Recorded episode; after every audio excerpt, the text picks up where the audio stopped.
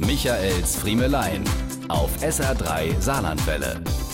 Ich liebe diese Sätze, Formulierungen, wie sie kein Drehbuchautor erdenken könnte. Etwa, jetzt wird der Schaft über den Leisten überholt, also Spitzen gezwickt und dabei die Vorderkappe aktiviert. Das heißt, der Schaft wird an der Brandsohle im Vorfuß mit Hilfe von Schmelzklebstoff befestigt, damit sie sich am Leisten anschmiegt.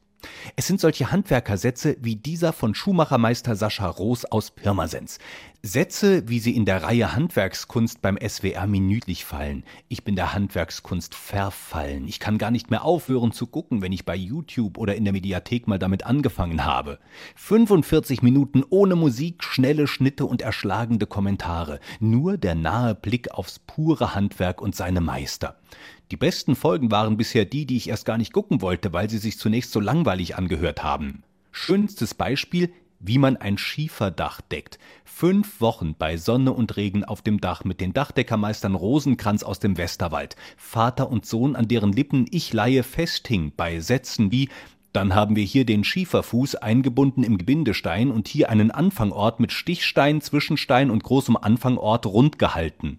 Ich war dank der Handwerkskunst schon auf so vielen Hochzeiten zu Gast. Auf der Hochzeit des High Heels, wenn Schaft und Laufsohle zusammenkommen. Auf der Hochzeit des Strandkorbs, wenn Sitzfläche und Haube nach drei Tagen getrennter Fertigung zueinander finden. Und ich habe trotz stundenlangen Guckens noch lange nicht auf allen Hochzeiten getanzt. Ich sehne mich schon jetzt danach, demnächst zu sehen, wie ein Plattenspieler gebaut und ein Hoftor geschreinert wird. Einschlafen wollte ich bei Wie man einen Korb flechtet, aber ich war noch nie so wach wie danach. Und die Folge Wie man einen Grabstein gestaltet, habe ich inzwischen schon zum dritten Mal gesehen, weil ich Steinmetz Bernhard Mattes so gerne über gut durchfärbten harter Sandstein reden höre. Mir ist jedenfalls um meine Sonntagabende in der Tatort-Sommerpause nicht bange.